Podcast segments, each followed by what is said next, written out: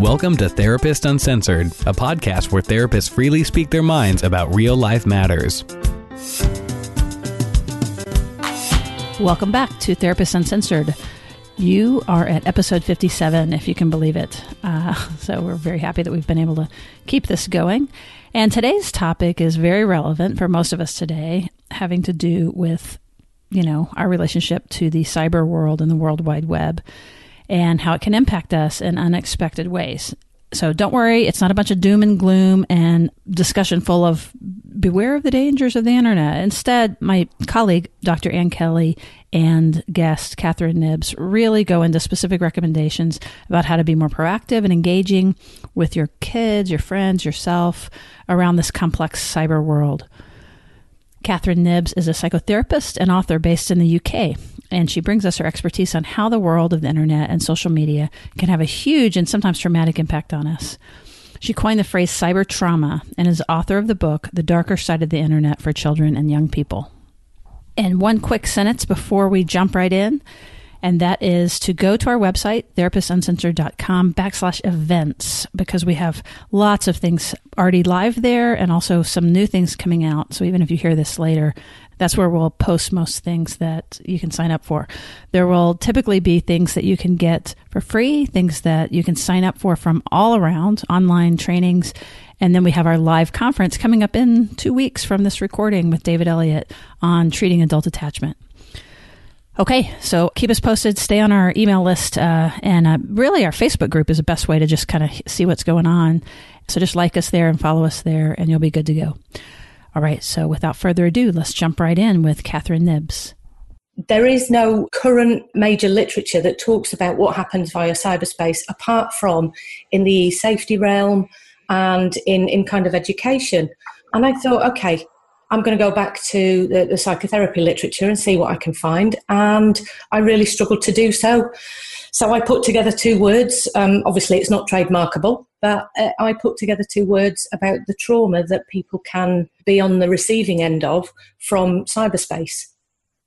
Well, that makes a lot of sense, and it's it's something that I think anybody that has spent any length of time on the internet, even I think I think of the own experience of sort of accidentally putting terms in that you end up having your computer flooded with images that you didn't ask for. And we have experienced that individually and it's obviously a horrific fear and has happened to, to many of us as parents where our kids end up getting flooded into it.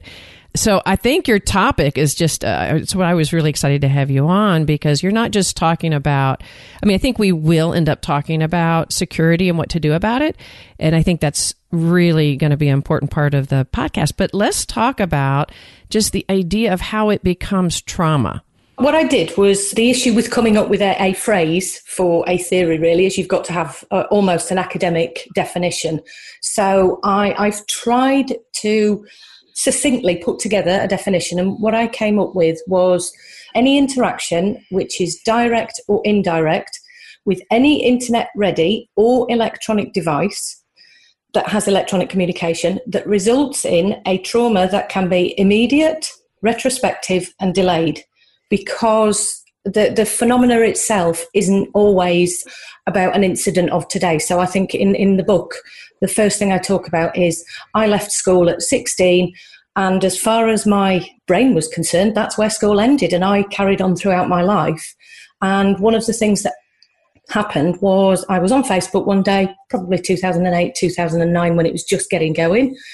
You tend to connect with old friends, and somebody shared a picture of me in secondary school and mm-hmm. at secondary school, I didn't have a really good time. I'd had an ah. accident as a young child, and it resulted in lots and lots of dentist visits and lots and lots of dental operations. And my, my time at secondary school was really horrid.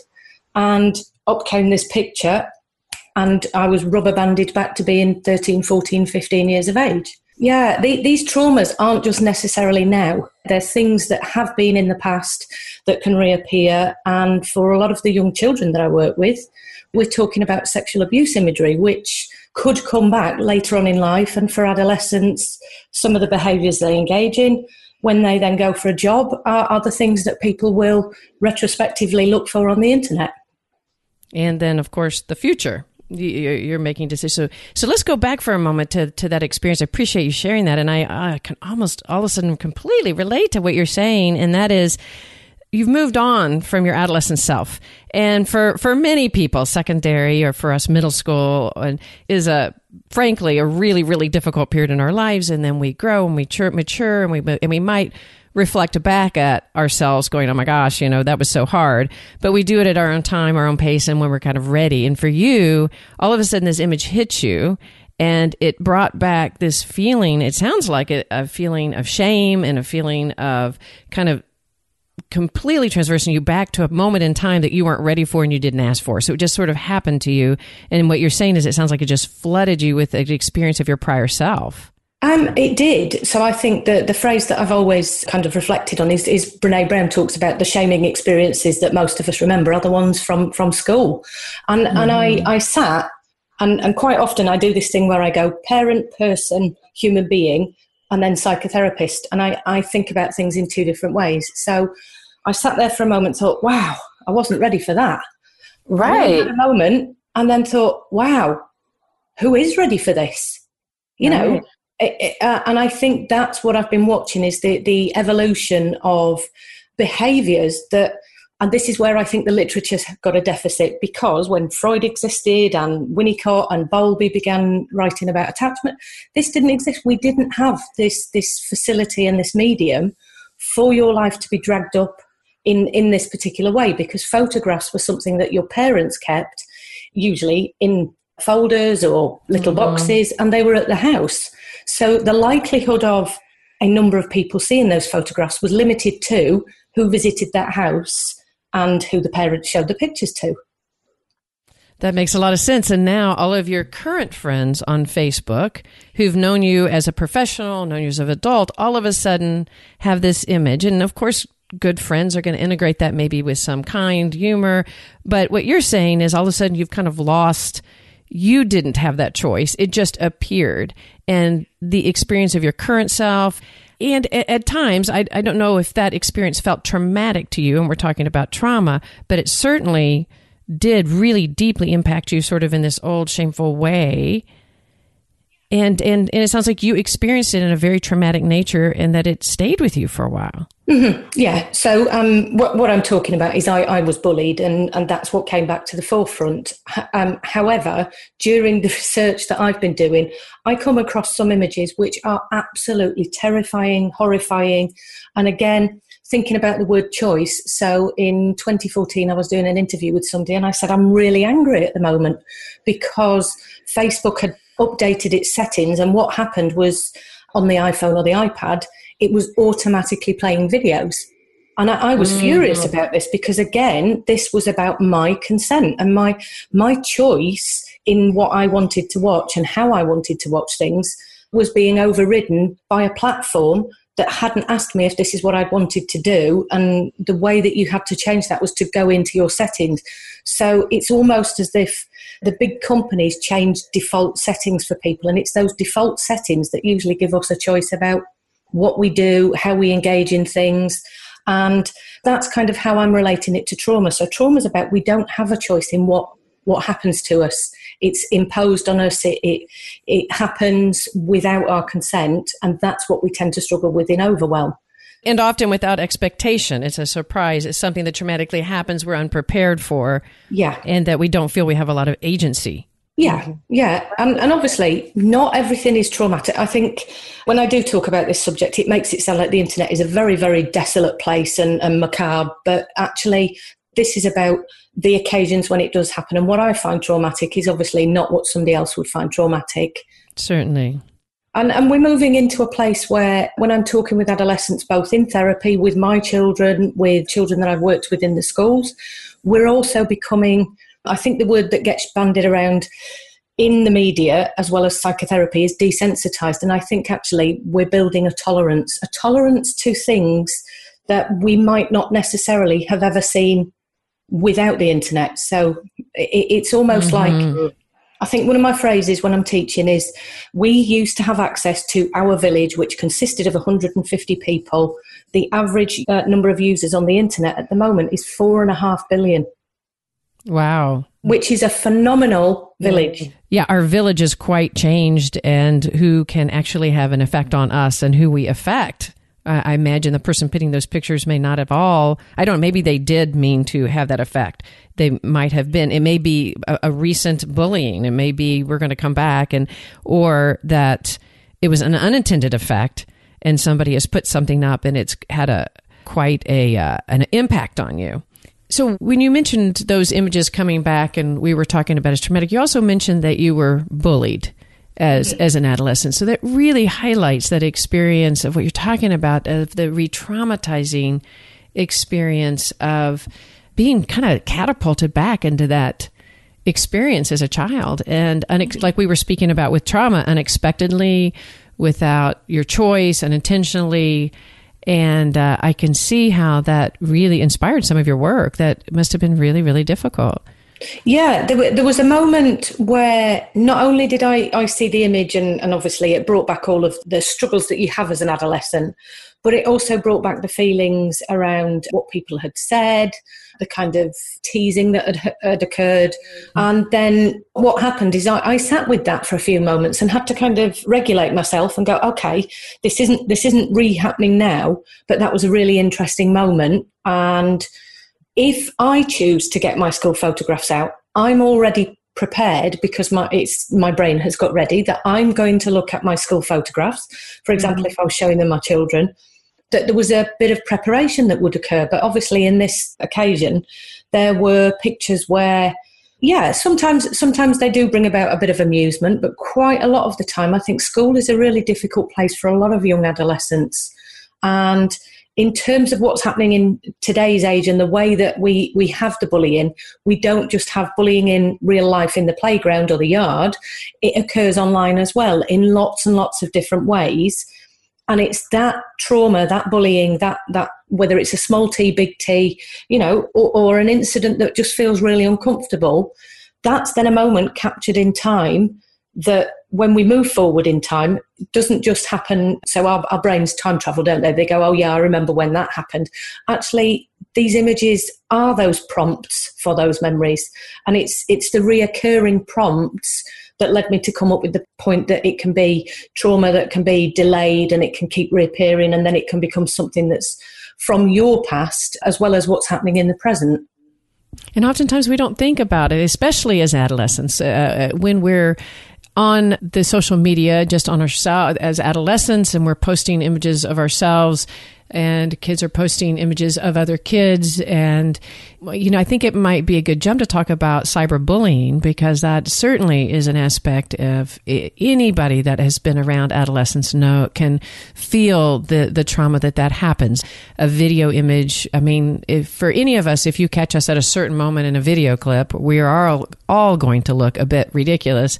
And mm-hmm. yet the ability to do a video somebody at school and then post it for the humor of the of the masses that's taken on a whole nother level than being teased in the hall. And what you're talking about is it's taken on not a level of feeling it in a global sense. It's going to be there and likely in perpetuity that it can be a re-traumatizing event as you get older to remember that experience instead of kind of integrating it and moving on. Yeah, yeah absolutely. So on a paper that I published around cyberbullying was to kind of take the literature that exists at the moment and have a look at what, what cyberbullying actually is.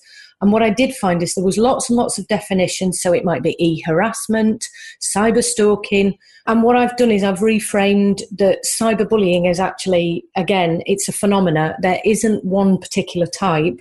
And for me, the, the medium in which you're bullied can also include real life incidences as well as things that happen online.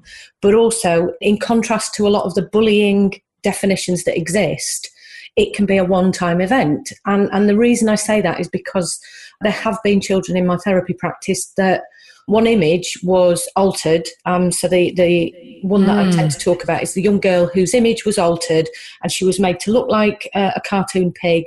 And she was absolutely horrified by this and, and said, you know, I feel intruded upon. I feel like I've been made a mockery of. I've been humiliated.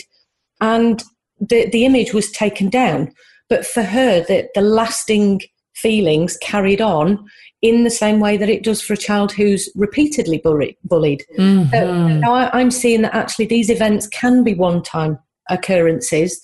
And also, we've got different ways that children can be excluded from groups. Um, in this country, we call them squads, uh, the little groups. They, they tend to use the phrase squad.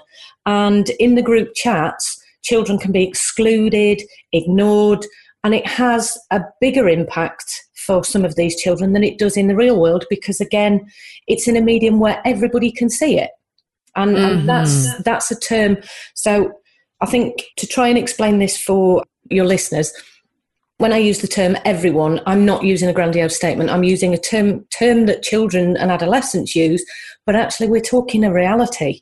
If something right. is on the internet, there is the possibility for those 4.5 billion people currently registered to use the internet to see that particular piece of information. The, the mm. potential is actually there.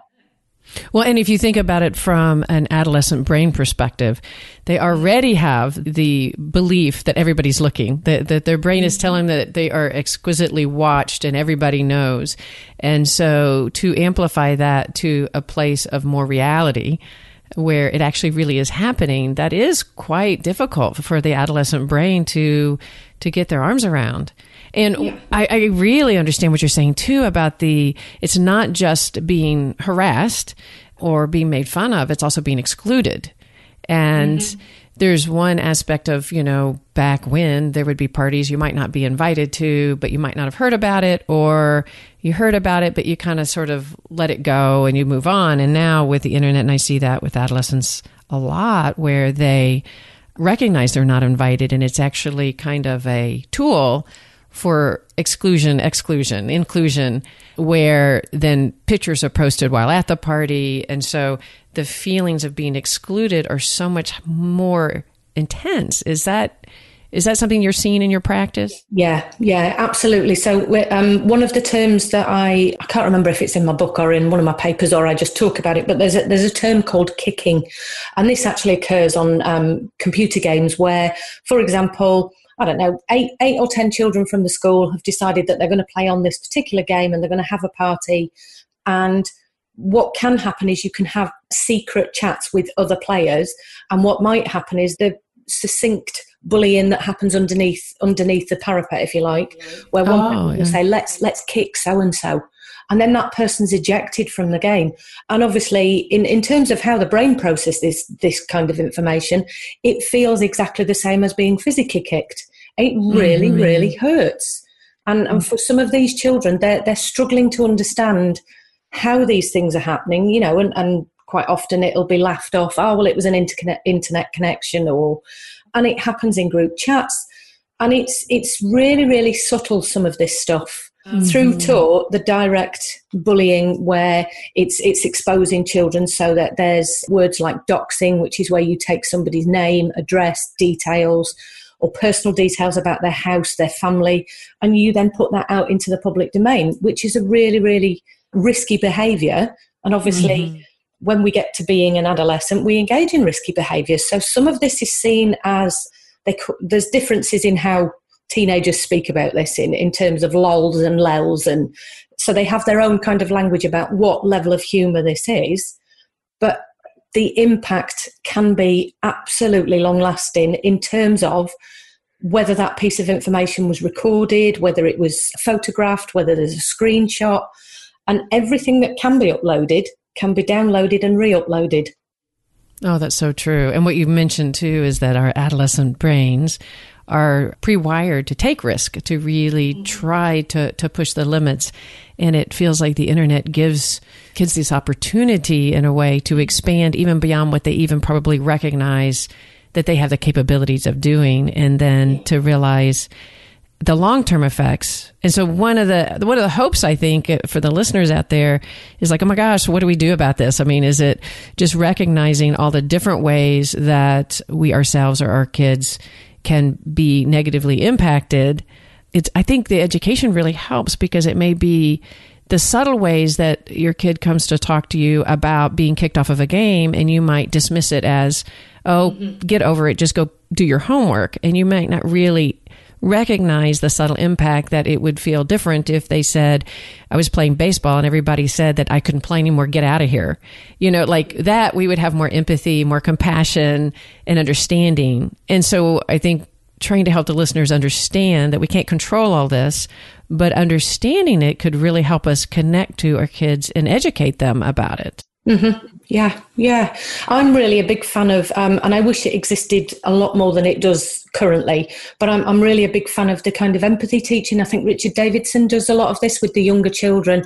And I think if we come in early and talk about empathy, compassion, consent, mm-hmm. and, and we do that with the younger generations, actually they will grow up to be less reactive so that, so that a lot of the behaviors that exist on the internet at the moment are tapping into you know the kind of stimulus response and there's a lot of reactions happening rather than the, the taking a moment taking a breath and then responding rather than reacting so i think that there's something to be said about how how this medium has allowed much more increased, faster communications, reactive times. And it's almost where these phrases keyboard warrior comes from. You know, somebody sees something that they're upset by, and before you know it, you've engaged in behaviors that would be classed as cyberbullying or trolling or harassing people because mm-hmm. we're, we're being stimulated by this and it is tapping into our fight flight response.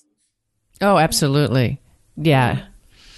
Uh, you mentioned trolleying. Could you tell us about what what is trolleying? Uh, well, there's there's a few definitions, and again, this is one of the issues with the internet and how we describe behaviours. But trolling would be a persistent, let's call it bullying or presence on somebody else's social media page. So, for example, mm-hmm. you could be consistently liking somebody's post. Now, that could be considered as trolling, and and an intrusion upon somebody's social media profile. It could be where every time somebody posts something, you make a critical comment. It could be that you then take that post, you adapt it, you change it, and you then post it somewhere else and create discord on the internet. And, and this is one of the issues we've got at the moment.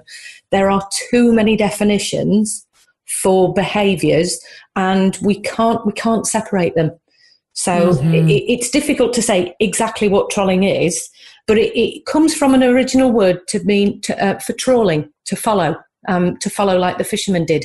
So it's consistently following somebody in what one of the children described to me as a really creepy way, Kath. You know, and, and I think, well, ah. actually, if that was happening in real life, that would be really creepy. I see what you're saying. So obviously, because I think of people following and liking as a compliment and as something that means that you have attention and connection. But what you're saying is to trolley somebody is to, is to give the feeling that you're tracking them or following them in an unhealthy way, a little obsessed, or even to create mayhem in their lives. And so I hadn't thought about that. That's really interesting. So that's a whole nother aspect that, that thank you. I had not thought about the fact that our kids are probably exposed to that kind of thing where it could feel like you've lost a sense of privacy and a sense of exposure. Yeah, yeah. Yeah, and, and for some of the, I do tend to see it generally when adolescents and couples have fallen out with each other. Mm. or they're mm. having a spat or something. So, so this is um, another thing that I found that's been quite an increase and I do I do kind of take everything back to kind of attachment styles, but there's a lot of bickering and arguing between adolescents mm-hmm. about who's liking whose posts on Instagram and where they're from around the world. You know, why do you always like that picture of her? And why do you always click on his profile? And who are you talking to secretly? Because this is the medium that we've now provided is there's a lot of possibilities for secrecy and not feeling secure with your partner, with your yeah, it's really tapping into attachment styles. Oh, I could completely see that as as you're speaking. I can just think mm-hmm. about the the level of insecurity and preoccupation that we are generating in in adolescence, or I shouldn't say we, that just really the internet and this constant exposure to who likes whom, who's going. It would easily create, even in a sense of a secure child, a sense of preoccupation of being left behind if you're not keeping up with it. So funny, I think of it with my daughter. I've, uh, he, she was showing me a picture one time, and I took her phone and was holding it, and my thumb almost touched it.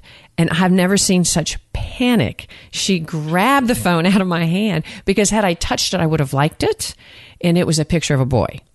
And the effect of liking that picture would have been mm-hmm. traumatic to her in the soft sense of the word. But I had mm-hmm. never, she just panicked that I was a bad, and I had no idea if I would have said, and I thought about it now, you know, I could understand that. But those subtle things and how impactful that one little move would have made for her. And you're talking about it on so many different levels that it hadn't even crossed my mind. Yeah. And I think what we are talking here is about subtle behaviors that get missed. And this is why I bring everything back to attachment. So at the moment, I'm writing my second book and I'm really bringing everything back to attachment because what I am seeing are subtle behaviors that quite often the other person, now that might be a parent, it might be a partner, misses in, mm-hmm. in tiny interactions that happen both when you're holding the phone. So I, I tend to refer to it as it's a medium and a tool. So it's a tool for connecting and having interpersonal relationships, but it's also a medium. And this is where I think we've got into the difficulties where we use words of being addicted and attached to the phone, because actually we, we've started to use psychotherapy terminology and psychopathology in everyday language and it means very different things. And I'm trying to take it back to say if you look at attachment behaviors, you're looking at somebody trying to have a relationship. And that might mean that they want to do that gradually, securely. And mm-hmm. for you, and that mm-hmm. example that you've just given, that would have intervened in that process for your daughter. And, and mm-hmm. yeah, it, it, automatically brings up that fight, flight, you know, I need to protect myself in this moment. Mm-hmm. And yeah, I have witnessed parents that have turned up and children that have turned up with scratches and cuts on themselves where they've actually been physically fighting over the phone and who's having it and who's not. Oh, that's so interesting. Yeah, I can imagine. And if if you don't recognize, I think one of the things about as a parent educating yourself to what the potential of the effects of all of the programs that they're on, if you are uneducated about it and you aren't aware, you might intrude on something that actually really is a huge deal for your child. And you could yeah. easily sort of dismiss it, I guess, be dismissive of, oh, don't be ridiculous. Put that down. Yeah. And that's that's where taking the phone away from a child is being used as a punitive measure. And I think because a lot of the education that exists at the moment is around safeguarding and e-safety and looking after yourself online and having what they call netiquette, the subtleties of the relationship that the person is engaged in is, is being missed and overlooked. And I think that's where I'm coming from is that actually this is what children are doing. They're engaging in relationships. Very rarely do we have the problematic behavior, in inverted commas, of addiction in the same way that we might have drug addiction or substance abuse. I do see that the behavior looks like addiction, but when you ask a child what the motivating factors are, you know, why, why are you doing that? Well, because my friends are online. Well, because this is the only way I can talk to them. And, and for children with learning difficulties, this is a, a way that they can increase their social skills because doing it in the real world might be too dysregulating. They might find eye contact too too imposing, and this is a way that they can communicate at their own pace. But if a child is on their computer X number of hours per day, we're kind of saying, well, that's because they're addicted. And I'm saying, no, it's not. It's because there's an overlap of the stimulating behavior of the device, but also the relationship that a child engages in. And I don't think we can separate the two. And I think that's that's kind of my position on this at the moment. That means it's confusing. It is so confusing as as a parent and I've definitely been guilty of that. I've been definitely guilty of looking at one of my kids and saying, You are addicted to that thing. Put it down.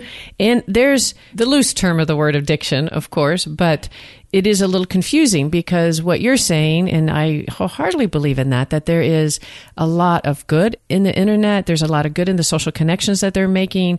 They could tap friends that they would never walk up to at mm-hmm. school. They can create a sense of networking. I've seen a Saturday afternoon around my house turn into a lovely event at a park within 25 minutes because they're able to say, Hey, let's meet. You grab this. So there is so much positive social connection in it. And we do mainly focus on social, you know, on security and how not to be abused on the internet. So I like talking about the positive effects, but there is the other end, and that is where individuals we know are forgetting to even learn to maintain eye contact and have eye contact with their own friends. I, I, I think about the time where I'm sitting at a wine bar having a nice glass of wine with a f- few of my friends, and we're enjoying ourselves. And we looked over to the right, and forgive listeners, I think I might have used this example before, but there was a group of, I, I would say, 20 year olds, and every single one of them was on their phone. Not one of them, and they were at a social setting. So that wasn't an avenue of bringing them together. It was also an avenue of how they stay connected. And so it is confusing. Some of that is positive. There's a positive aspect to it, but how do you know when it's gone too far? And how do you know how to support kids to use those in a healthy way, not punishing them completely by isolating them, but also helping them maintain a more healthy relationship to it? Can you give us all those answers there, Kath? I will try. I think what I generally tend to say to parents is a speak speak with your child. Um, it's because I mean I am hold hands up. I am a therapist who uh, totally engages in my moments of um, total disconnection. And there's there was a time a couple of years ago when I was writing my first book. I was sat on my iPad or laptop, and I looked up. One of my children was on the computer. The other child was on a games console, and none of us had spoken for an hour. And I just shut my laptop lid and I said, "Stop." everybody turn everything off. And, and of course, you get into this. Well, I'm in the middle of a game, and I, I said, I think we need to do a little bit of reconnecting. And one of the things we did was talked about how difficult it is when you're, to coin the word of my child, engrossed in a game. That actually, how difficult it is to disengage from that. So I sure. tend to talk to parents about what I call the spaghetti test.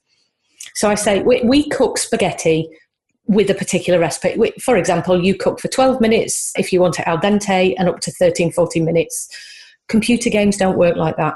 So you have to learn what your child is doing, what platforms they how that platform works, who they're talking to, how that works, and really take an interest in your child the same way you do when they're small and they're playing something and you say, oh, what are you doing there? Right. And you don't try to second guess what they're doing so I generally say to people if a child brings you a painting, do you guess what they've drawn or do you ask them? And there's mm-hmm. something subtle about when you engage the child, they're quite happy to say, This is what I'm doing, this is how it works, my friends are really important. And children really like to educate us. And mm-hmm. I'm well aware that lots of parents say, But the children are more tech savvy than me. So my response generally to that is, So get tech savvy yourself. That makes so this much is sense. not going away, and we have to learn almost. Almost as a child with autism, the family then learns how to sit with the child with autism. This is the this is the same. This is a child with a medium that they are now using, and we need to learn about that medium.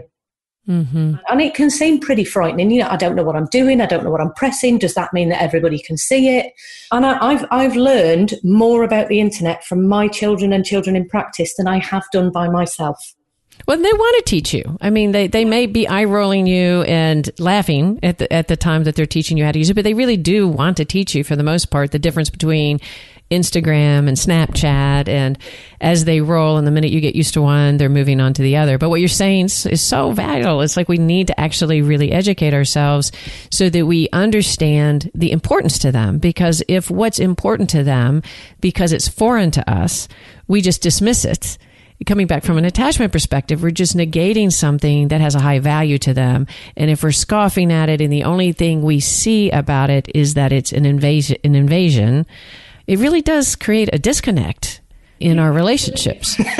I think the biggest disconnect I've seen on is, is usually around computer games. So whether it's on a PlayStation, Xbox, or the, the PC, understanding things called save points and mm-hmm. kind of the terminology that exists. So I've said to parents, you know, it's it's really unfair to walk up and just switch the computer off. Ask your child how the game works. So you learn, for example, some of the games might be adventure based.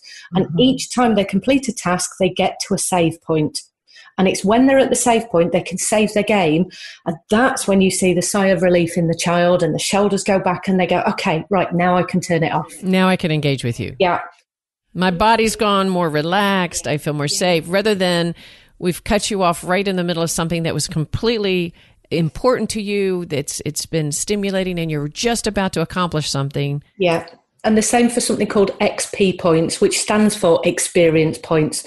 You're if you're engaging in a game where you're competing with your peers you know, whether you want to or not, the fact that we have XP points on these consoles that is broadcasted to everybody else mm-hmm, is, mm-hmm. is what the children are, are, requiring to say, hey, this is how good I am at this game. And again, that's where parents have walked in and just turned off a game, and it's meant that this child has then lost, I don't know, 200 of these points. And that, that then leaves them quite open to being bullied by other people about, ha ha ha, your mum turned it off. You know, if the child is on a headset, parents walking in, and there's lots and lots of these videos on YouTube which are teasing about the, the child who was on the, the Xbox and mum walks in and says, Right, turn it off, it's tea time. And the child and the mum then engage in a, an argument. And obviously, it's recorded via the headset and that goes out, and people will then keep broadcasting that as a, and that's another version of cyberbullying. That people will tease them for actually having to be cut off or the argument they've had and then they could to spread that recorder. Uh, huh i hadn't thought about that yeah, there's to be to be honest, and there are so many versions of cyberbullying that, that that's why I've said it's a phenomena, and I, do, I we would need fifty different podcasts just to be able to cover each and every aspect of how difficult this is for children. And If we learn what they're doing, it mm-hmm. makes it much mm-hmm. easier for us to go. Okay, when you get to the save point, you will be turning it off because that's what we've agreed. Right. And it's, you're leading into conversations and to, to know what they're playing and if they are getting completely dysregulated because you've done something like that to sit down and say, why was that so hard for you and get a deeper understanding. And of course, I'm not at all advocating then that we're always completely acclimating to the child's needs. Sometimes the child's just going to have to turn it off. But at the same time, if there's a mutual respect and understanding, as well as I think the understanding of how the interface with technology really is quite exposing for kids in so many other ways. Like I had never even thought about the, the, the friends hearing the parent coming in and reprimanding and how we approach it and how we talk. And that becomes a public forum instead of just an interaction between the parent and child. And there must be countless ways that the interface between the internet and our children are affecting them. Yeah, and this is why I look at young people and I think, wow, this is not in any of the literature. When, when we talk about what children have to cope with, so for example, concepts like death. So mm. I could go and read all around, I don't know, Kubler Ross and say, okay, there's a couple of stages of death. Well, actually, now there's another one. And that is that your Facebook feed could continue to carry on after your death. Mm-hmm. Children believe pretty much the same as some of these games that when you die, you can do something that's called respawn. And that means you can come back again, but in a different place and you know trying to explain to a five year old no that doesn't mean that. I know that happens in a computer game but that isn't going to happen to grandma and she isn't going to come back. She hasn't died and will will pop up at a later point. Uh, this is it's a permanent thing. And I, i'm i'm noticing that some of the narrative of children's understanding about death depression, people leaving. You know, we, we could move into the adoption realm and how children will seek their adoptive parents adoptive parents will seek their children. It's just it's phenomenal the the number of issues that children have to deal with in varying contexts. And obviously it affects everybody with a secure or insecure attachment style. Oh certainly. And i'm sure how you respond to it is impacted by what attachment style you're coming from. Do you come to your mm-hmm. parent and say I've just hit on a button and all these images of, of sexuality or, or, or horrifying images at times have come up. And do I actually go down to my parents and express the trauma of that? Or do I go off and experience it by myself? And, you know, the, how they're going to respond to the different things that happen are going to be very impactful. Yeah, yeah, hugely, and and many many children think they will be in trouble for coming across some of this this uh, whether it's imagery, videos. Uh, it doesn't really matter what what kind of site they've been on or, or social media. They feel like they'll be in trouble. So I've been teaching recently that actually it's about can the child tell somebody. You know, it doesn't necessarily have to be a parent. If they can explain in school that they saw something, and we talk to children in the classrooms as well, that will give them a different platform to come and speak to us about what they're experiencing. Because at the moment this this internet seems to come with a yeah it's pretty much a precept of i shouldn't be doing that because we keep talking in school about things i'm not allowed on. And my mum says i'm not allowed to stay on it for more than half an hour. And so it's coming with lots and lots of tension building moments That makes a lot of sense. It does seem to be that we approach it from a place of danger more than anything. A danger, and, and even if you think about the podcast, we're focusing quite a bit because we want to educate everybody to the real dangers that are out there. But we do sort of approach the computer from a sense of alarm state.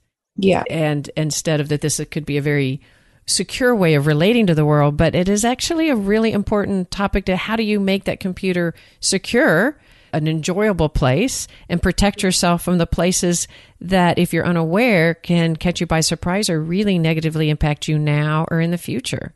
Yeah, I, I, think because I was really interested in what my children did growing up, I've I've got such a good open relationship that actually I get shown things I don't want to see. no, no, that's so true. Yeah, my eldest my eldest child, who's in his twenties, will will say, "Hey, mom, mom, yeah, I don't want to see that. did you know this was happening?" And I go, "No, no, no, no, stop." Yeah, because actually that's the kind of relationship we've had regarding the internet. So I used to say, "What are you watching? Who are you talking to? What's happening there? Why do you do that?" but with, mm-hmm. with a curious framework. And sometimes I'd go, oh, why are you doing that? Completely flummoxed. And, and obviously the tone, the tone with which we approach our children has a huge impact. You know, um, my favourite theory is the polyvagal theory. So I say to parents, it depends on what you say, how you say it, how your face looks, how mm-hmm. the child reacts, what you're watching in their body language. And also, just to make my, my favourite point, in regards to the polyvagal theory, we hold our phones at approximately 30 centimeters to 40 centimeters. So, whether we're on a laptop, holding our phones, and that is the same distance as the infant eye gaze of, mm-hmm. of babies feeding when they're first born. So, I really feel this this cyberspace is tapping into an innate drive in us to be mm-hmm. connected. And I think what it does is mm-hmm. it sometimes creates a false safety. So, for example, if a child is sitting playing a game, engrossed in the game, really feeling maybe relaxed, and the parent comes in and says, rah, rah, rah, rah, the child is going to have the kind of fight or flight response, and, you know, it, it's trouble a brewing, is usually. Oh, that makes a lot of sense. So, if they're actually having maybe they're holding the phone at that point, having a really emotionally, you know, like a very secure connection with some peer. And all of a sudden, the parent comes in and their body goes into some startle response around it. Or even think about toddlers holding the phone and how we respond to that sometimes with, give me that. And that what you're saying is that the pairing of that response could really be having all sorts of impacts that we're not even aware of right now. Mm-hmm that makes so much. oh my god i'm just having this image of walking into the kitchen and my son is holding the the phone and i immediately just rah, rah, rah, rah, rah, rah, and just the, the immediate negative impact sometimes because I, I really do get frustrated with the lack of eye to eye and emotional content. You walk in and everybody's on it. So, because I do really value what you said, put your phone down so we're going to have a connection. And and I think about the the yelling that I immediately do with that. And then sometimes he just goes, wait, wait, wait. And he doesn't get to impact. He said, come here, let me show you something. And then all of a sudden we're engaged in something together of an, and he's watching an incredibly educational video about what's happening somewhere else in the side of the world. And here I've come down, get off that phone. and, and instead learning to go, Hey, what you watching? And join him in that aspect of connecting.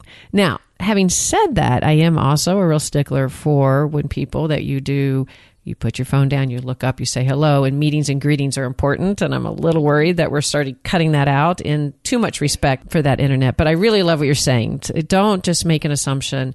Really try to understand well, we're, we're speaking kids, but what your partner is doing with the phone, try to understand rather than just making the phone in and of itself or making the, the, the evil thing making the connection first and the understanding about what's happening.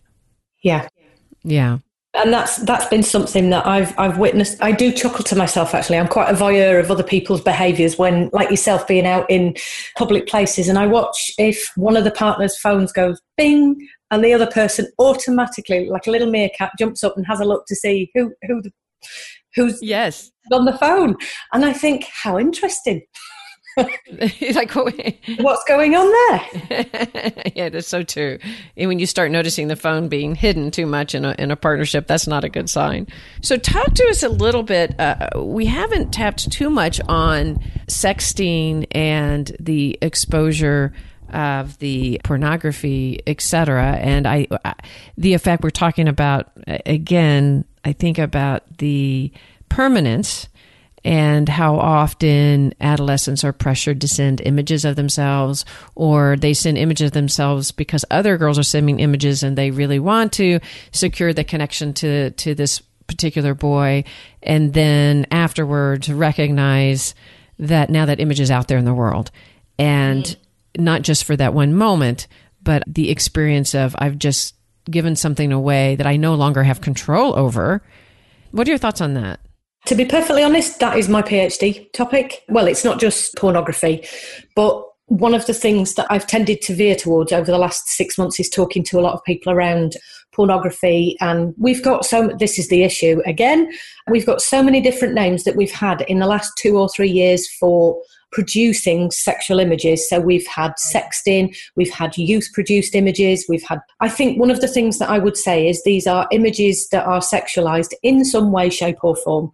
And that can begin with kind of underwear all the way through to nakedness and sexual organs. But it also includes a lot of the time the sexual text messages. So, so that has an impact as well. Kind of the words that people use that are around sex and sexuality. So, in this country at the moment, we are trying to not prosecute children under the age of 18 for sending some of these images.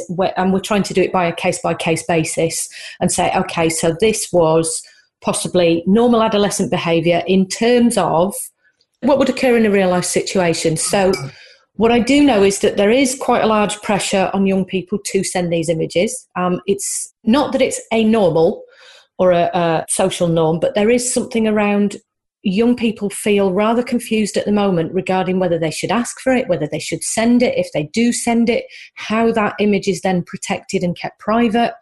And then we have something that we call revenge porn in this country. Now, that is applicable to adults, not children. And this is where we, have got that fine line about when, when does a child not become a child? And in terms of brain development, I'm kind of thinking anybody under the age of 25 might well be in a relationship that these images are produced coercively. Right, right. Don't send me this. There's also something about, on one hand, this has existed ever since we could take photographs. It used to be Polaroids. And then we happen to have created something that now allows us to do it in a much faster, and, and it's still secret between two people. I think the issue comes with once you have taken that image and you mm. send it, how do you then guarantee and again this would uh, kind of tap back into attachment styles how do you then guarantee that you can trust that person? Right. They will keep that image secret safe and if you were to separate fall out divorce that they wouldn't share that image without your permission. Mm-hmm. and quite often i think it's um, do we call it the talionic response? A lot of people who are in a hurt place react angrily and this is where we get the images being shared or somebody mm-hmm. might lean over and see somebody else's phone and go, "Oh, who's that?" You know, because that's what teenagers often do is is show each other things on their phone, and those little thumbnails can be interpreted very very quickly because that's what our brains do. They they they work in images, so we can pretty much process an image on a thumbnail. Mm-hmm. Faster than we would do if there was text messages, and and that's where you can say, "What's that image? Who's that of?" And mm. I, I think for me, there is an increase in these images being shared, but then again, there's an increase in smartphones. So I, I think what we're looking at is hyper-rational thinking from adults, uh, mm-hmm. from adolescents, sorry, where they think it's okay to share this message. It's okay to share this picture because I'm in a relationship, we've agreed it's okay, and it's a bit risky. But it's a mutual decision, and we, we, we talk about that. It's a mutually agreed upon. So, in all the normal ways that we would teach kids about sexuality, having a dialogue, making sure it's mutual, making sure that you have, both have an agreement, they could be following all of that. Yes. By sharing an image and yet not really recognize that it's not just that one moment. We might agree to have a sexual interaction with somebody in that moment because we're with them and we love them and we want that. But mm-hmm. when we break up, we get to say, I no longer agree to letting you see me or to have private exposure to me. So that agreement has now been off. And now you no longer get to have control of that. You no longer get to be the one that says, yay or nay because now the other person has that sexual image of you. Mm-hmm. Yeah, in in the UK at the moment, we're moving to a law around, um, and it's called GDPR. And I'm not going to bore your listeners with it, but basically, it means looking after data when we're we're a professional. And I, I sat thinking we should apply this to any kind of data on any phone that could be transferred by anybody, because actually that image belongs to the person who took it or however it was mm-hmm. taken. But also, when that data, if you like, is, is given to one person, they don't have the consent or right to share it with other people without your consent. Uh, mm-hmm. and, and, that often is what happens. And in terms of uh, long term effects, I think one of the behaviours that adolescents do engage in definitely is they don't consider the consequences, or again, going back to um, Dan Siegel's hyper rational thinking, they don't really care right at this moment in time. No, because they're impervious to the outcome and, and taking the risk. And so what if somebody sees that image later? I love my body. And yes. And so educating them, and of course they get a lot of education in the schools, but continuing to educate them about the long term effect and that, and even this person that you love deeply and you trust, you can love somebody deeply and trust them and there actually can be generally a trustworthy person. But what you mentioned earlier is when you've gone through a hard breakup and you're feeling a great deal of loss, you're not always rational. And you then may be prone to do something that in the normal circumstances you wouldn't do. And that would be, I'm angry at you, so therefore I'm going to create some kind of pain and not even really intentionally wanting to harm that person in the long haul could really engage in something very, very painful. Yes through that exposure. In, in terms of when I talk about the kinds of traumas, I think sexual abuse images and pornography images are the ones that seem to have the most long lasting effect. Mm-hmm. In, in terms of when, when I'm speaking with adolescents, you know, about what, what happened and yeah, it's really interesting that a lot of adults engage in this behavior as well, but we don't tend to talk about that. And right it is a normal part of being in a relationship. And this is where I tend to talk about data with people. Up until smartphones existed, the only way you could replay that video, if you like, was in your head. That, mm. that was mm. where the video was stored, unless obviously you used other recording devices uh, like VHS and so on. But that's how it existed. And you could actually destroy the VHS Mm-hmm. Nobody could get hold of it. The, the issue we have now is with digital images, they mm-hmm. can be transferred and changed. And this is where a lot of the organizations are, are trying to catch hold of some of this. And we have created a little bit of a monster in terms of how the internet allows the, the processing of this kind of information. So I think your book's going to be really timely because again we we aren't trying to propose that internet uh, is and cyber is bad it's it, it brings us in as, as my example with my son brings us into all sorts of worlds i wouldn't be sitting here with you from austin texas and you in the uk so it brings us so much joy so much connection that's wonderful and it can keep us from isolating and it help us feel more universally connected I think what our point here, and I think you've helped our listeners here, is like to be aware of the subtle things and that it can have an effect on us now. Our past can come back. Somebody else's past could come back. If you're going to post a picture of somebody's adolescence, to think about permission seeking, to think about that your impulsive move is actually impacting the person on the other end, and that helping ourselves and our kids understand the long range effects all of those. And to go back to your example again, which I really appreciate you sharing about the bullying you experienced. If you are experiencing something that's come up on social media and you're having a traumatic response, that is a very legitimate response. You're not being actually at all ridiculous. You could be really re experiencing a very deeply impactful traumatic experience from the past and to listen to it. It's a, it's it's a viable, very important dynamic that deserves attention. Yeah, yeah.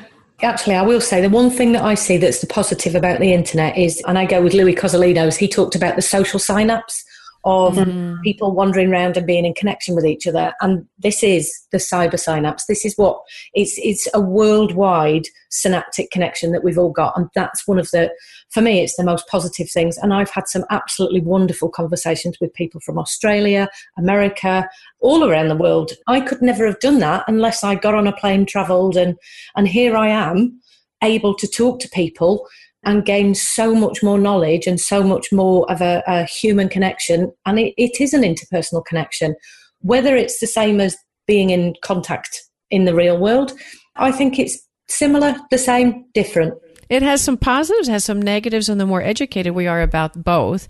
And to bring it back to how we engage with our kids about it, to not, I think part of the message is it's not just to be focusing on the fear, the negatives, but all the aspects, including of the social connection. It must be so nice to be able to immediately form these connections and to have these, and to also be able to talk to them about the potential of the negatives and understand and empathize and help them move through it, including the effects of, like, I think about the teasing. We all teased as kids.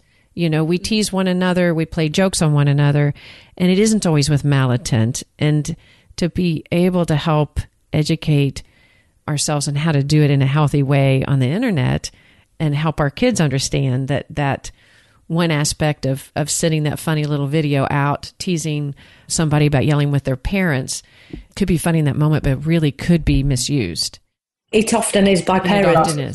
yes.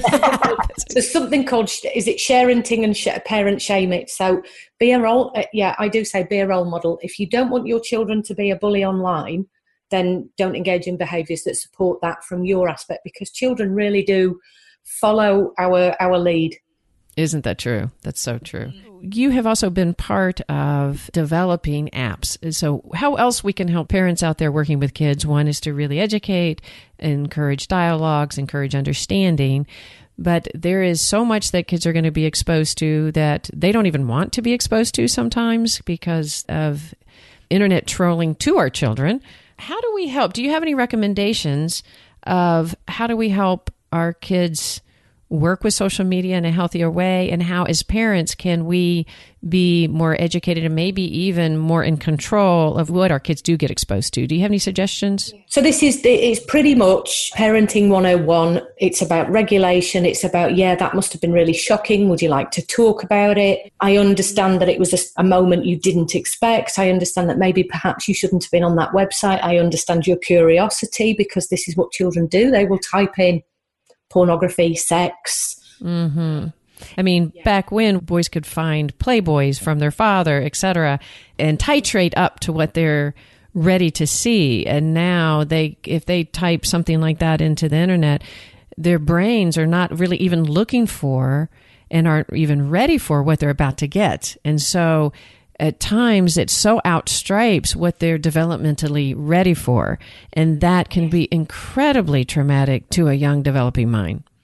Absolutely. So that that's something I've covered in in my podcast recently, and I will I will say to give a warning before anybody does kind of listen to those podcasts.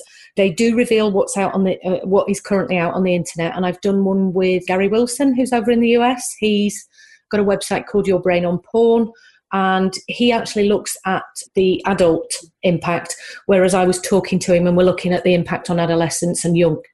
Yeah, it's it is shocking, but it's being able to have those conversations almost almost like you would if you walked past something in the street with your child and you didn't expect to see it. You would say, "Wow, that was quite shocking, wasn't it?" I I struggled with that, and I can understand that you must have done. And so it's all about co-regulation, and uh, but also and that this is not actually the norm and you don't see this and that's actually not what sexuality is about and and I, think that's that's the most helpful we know what to do as parents i think we're just frightened about what we think our child because if our child comes down and says oh there's this thing on the internet will you come and have a look i tend to go i really don't want to because mm-hmm. i wouldn't be able to co-regulate my child if i'm then traumatized Right, right. That makes a lot of sense.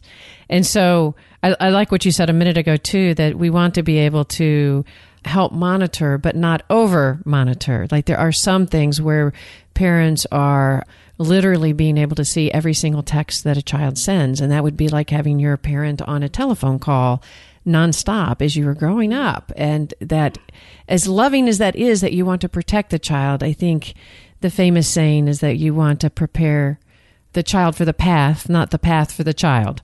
And so I think that's that really holds true with a computer as well. There are though some great programs I know that a lot of unsupervised experience on the internet could be not helpful and there are some apps that just literally will turn off all use of the internet at a certain time at night.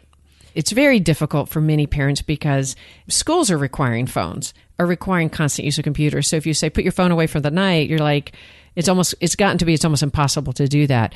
But there are apps that allow you to sort of dictate what programs they can use and when. And that way you're not having to be the micromanager because you don't want to set yourself up as the guard and the micromanager because then you're not actually on their side and support and somebody to go to. You're their monitor right? And you're their gatekeeper. And that promotes aggression instead of connection. Yes. So so there are some really helpful website, I mean, a- apps to help you be a safe monitor and, uh, and, and increase your awareness and control.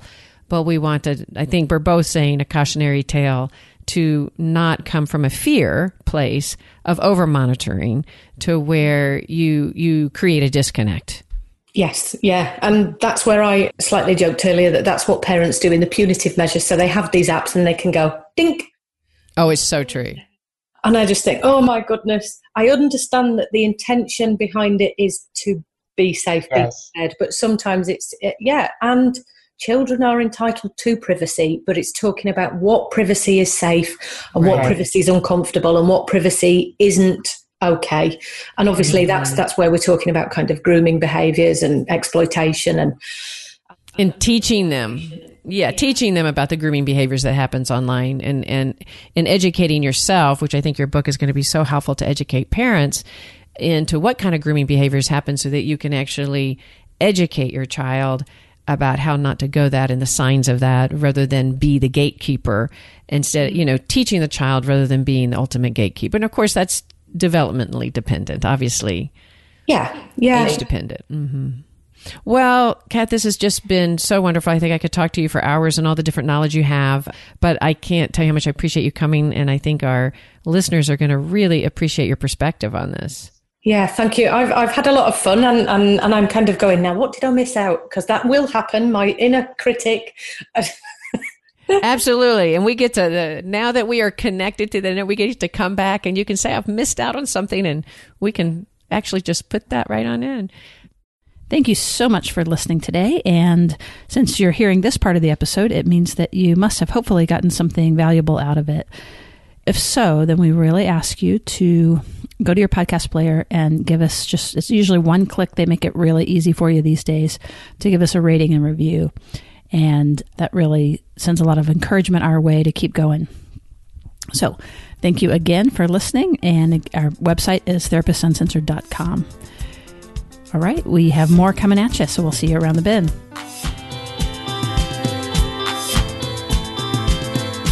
Therapist Uncensored is Ann Kelley and Sue Marriott. This podcast is edited by Jack Anderson.